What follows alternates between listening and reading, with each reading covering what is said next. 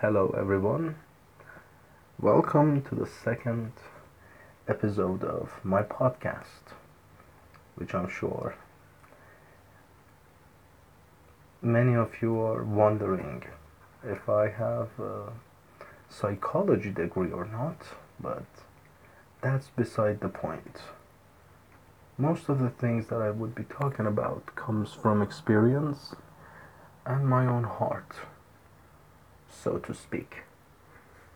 And today episode will be about anxiety, something that is pretty surrounding in my immediate vicinity.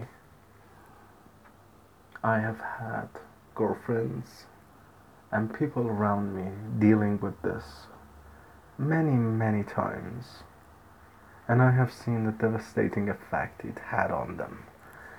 But I'm not gonna dissect the disorder itself or why it exists or any of that. I'm gonna I'm gonna look at it from a different perspective. My own. If you look up the meaning of anxiety, it says feeling something bad is about to happen. That is true. That is that is true. You always think that something bad is going to happen, but isn't that how we as a human species manage to live? We always assessed the problems around us, the dangers.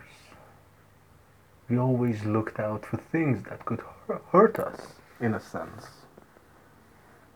And we started to look all around us, everywhere that we went. We looked for potential threats. I mean, when we are going across the street, first thing we do, we look for oncoming cars. When we go near near a very big pool, we usually start away from the deep parts of of the pool. That's how we survived. But anxiety in itself, the thing that we see every day now, the disorder, if you will, it's that sense, but heightened. Dialed up to 10, if you will. And it starts to haunt you it starts to haunt you when you cannot cloak yourself from the surrounding. So usually people with anxiety tend to be more lonesome, take refuge in their own rooms, away from everything that could hurt them. And it leads up to depression and so on and so forth. But why do we have this sense? Sure, in one in one sense of the word, we have it because that's how we survived as a species. It's hardwired into every single fabric of our being. You hear a car coming in the street and you just suddenly try to keep some distance between you and that.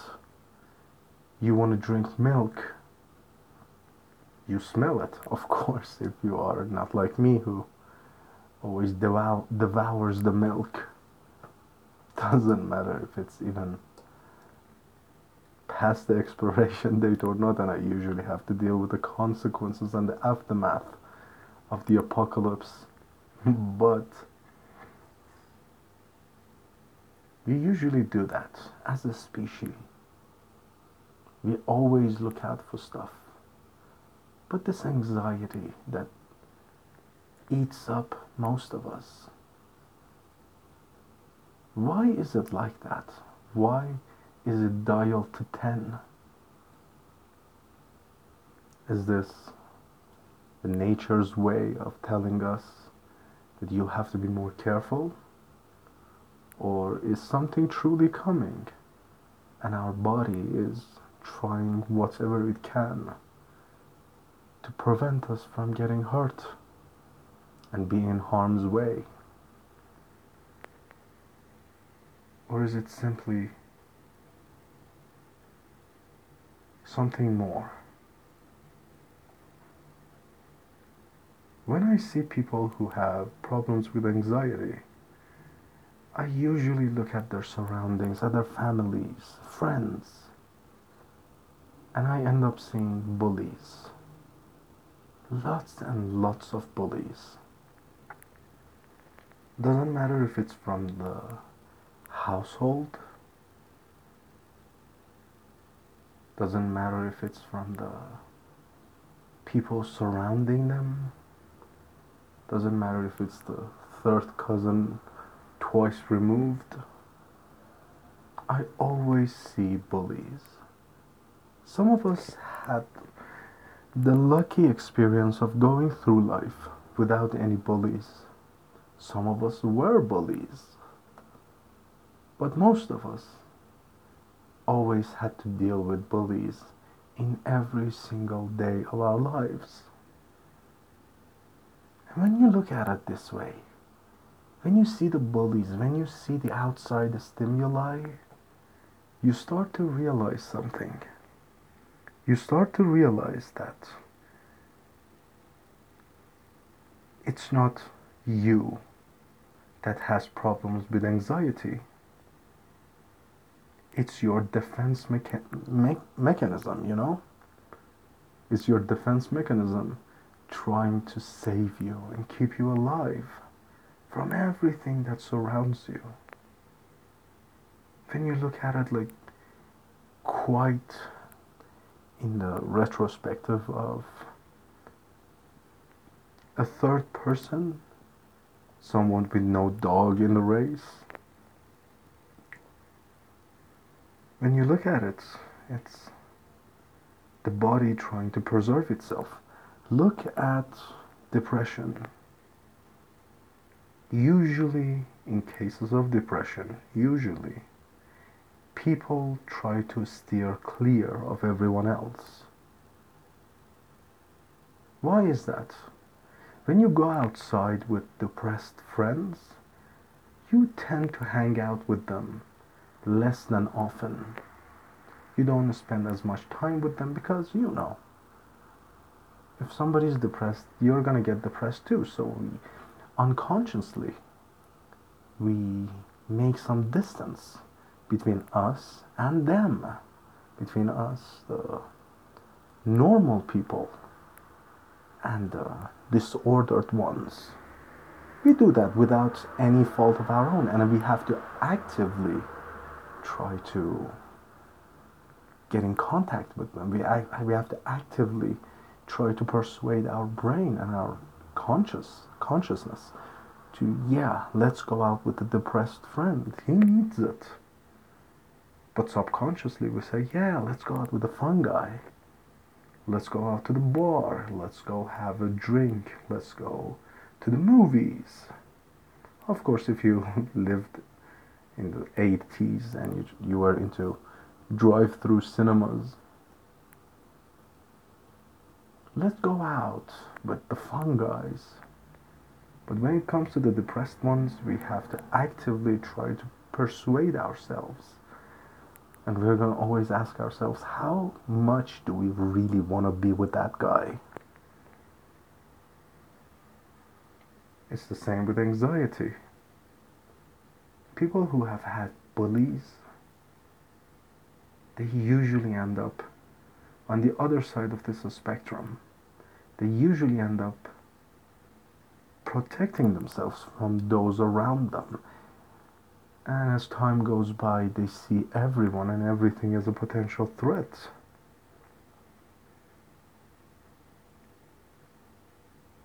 Everything becomes something that can actually hurt you.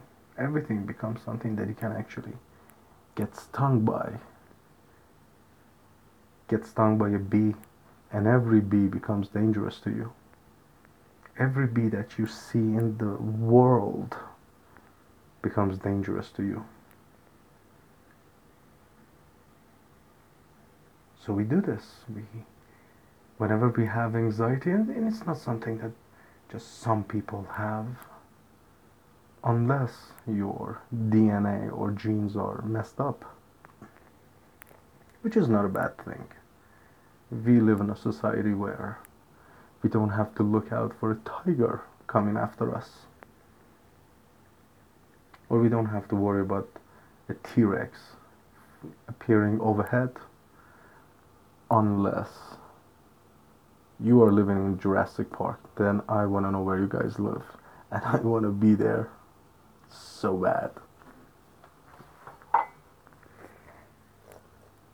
So, when you look at it this way, anxiety, the disorder that everyone refers to, usually comes from a bad childhood, bad parenting, bad friends. And we keep on making this wall around us stronger. We keep on making this wall bigger, better, and more defensible, you know. We add cannonballs on it. We add javelins, harpoon shooters. So after a while, even somebody looking at us from a far away distance is gonna say, nah, that's not worth it. I'm gonna go with my friend who has like a picket fence and we are gonna go to Disneyland. Of course, you, you guys really have to have the COVID vaccine. Just be really careful if you are going to Disneyland. So, you actually end up making this wall bigger, stronger, better, until nobody can approach you anymore. Now you have nothing to worry about. Anxiety becomes a norm of every single day of your life, every single minute. You are anxious. Even when you feel good, you are anxious that something bad is going to happen. And that has a name, but I forgot. So you look around you. Now nobody wants to be with you. You are alone. You have achieved your goal. Nobody can hurt you anymore. But at what cost? You have no one else. Depression starts to seep in. And you start to have meltdowns. You start to have breakdowns. And in a very short amount of time, your only window to the outside world would be movies social platforms. And you see everyone so happy. You go to Instagram and there is this guy grappling through the sky. And there's this other guy going through the sea. Someone's riding a huge Harley Davidson bike. Which if you guys are if you guys are riding I'm calling shotgun. and there's this huge audience. And there's this huge content creators that everything is fine. And they show this perfect world. And that's your only outside view. And you look at it and say why can't i have that? I should have that. I want that. Since our subconscious are wired to make humans always socialize. So you go outside, you try to socialize to people, but that wall starts to kick in. That defense mechanism starts to kick in.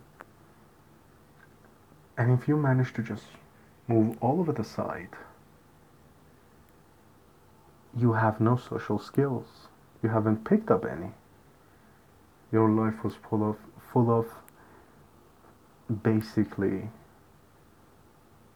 bullies and drinking yourself to sleep and smoking And now you cannot make friends.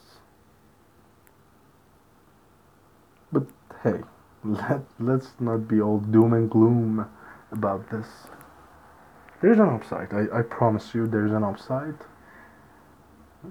I promise. Just believe me. or as someone would say, that's what somebody who's unbelievable would say. Someone who's really shady, he would say, Yeah, trust me. All right. Now you are at this crossroad in your life. You cannot speak to other people. You cannot, you have become an introvert. But there's an upside most people that do this start to actually focus on something, an art of some sort. Anything can be an art. And I'm stealing this quote from a movie. Everything can be an art. It just matters how much you're good at it. Some people go to make programs, software developers, you know. Some people start to make art the artsy art. Some people make dolls. Some people get good at cooking. And each person becomes good at something, you know, to, to keep the minds and the body always focused on something. so these guys now have something of worth, of value to tell the world. And believe it or not, most of our friends, most of the people surrounding us, they will want to spend more time with us if we are worthy of something. Let's not kid ourselves here. Yeah, there is friendship, there is unconditional love. By the way, there's no such thing as unconditional. Everything is conditional. At worst, you love every you love the guy until you're alive. That's a condition if you die, then there's no more love. But now you have something to give to the world. You can make art. You can actually do a portrait of your, of your friend. Trust me, that guy would want to talk to you. You have to then start to interact with people with the things that you pick up. And if you haven't picked up anything, Now's the time. Now is the exact time to become good at what you do. If you're anxious, if you have anxiety, if you are in the house, you have no friends, you have lost the love of your life, nobody talks to you, start to build up. Build up an empire of your own something that you're good at, something that you love. Is it anime? Are you a weeb? Lovely. There are thousands of communities for you. Are you into arts? Amazing. There is nobody in the world that hates art. If they hate some kind of art, then they like another art. Look at the color of their car. That's an art. And they like that. Create a software, a game. Start making newspapers. And before you know it, I promise all of you that you're gonna shine. You're gonna shine and you will be known for who you are. Because I believe in all of you. So it's time to believe in yourself. You guys are worth it. And you're strong. More than you think.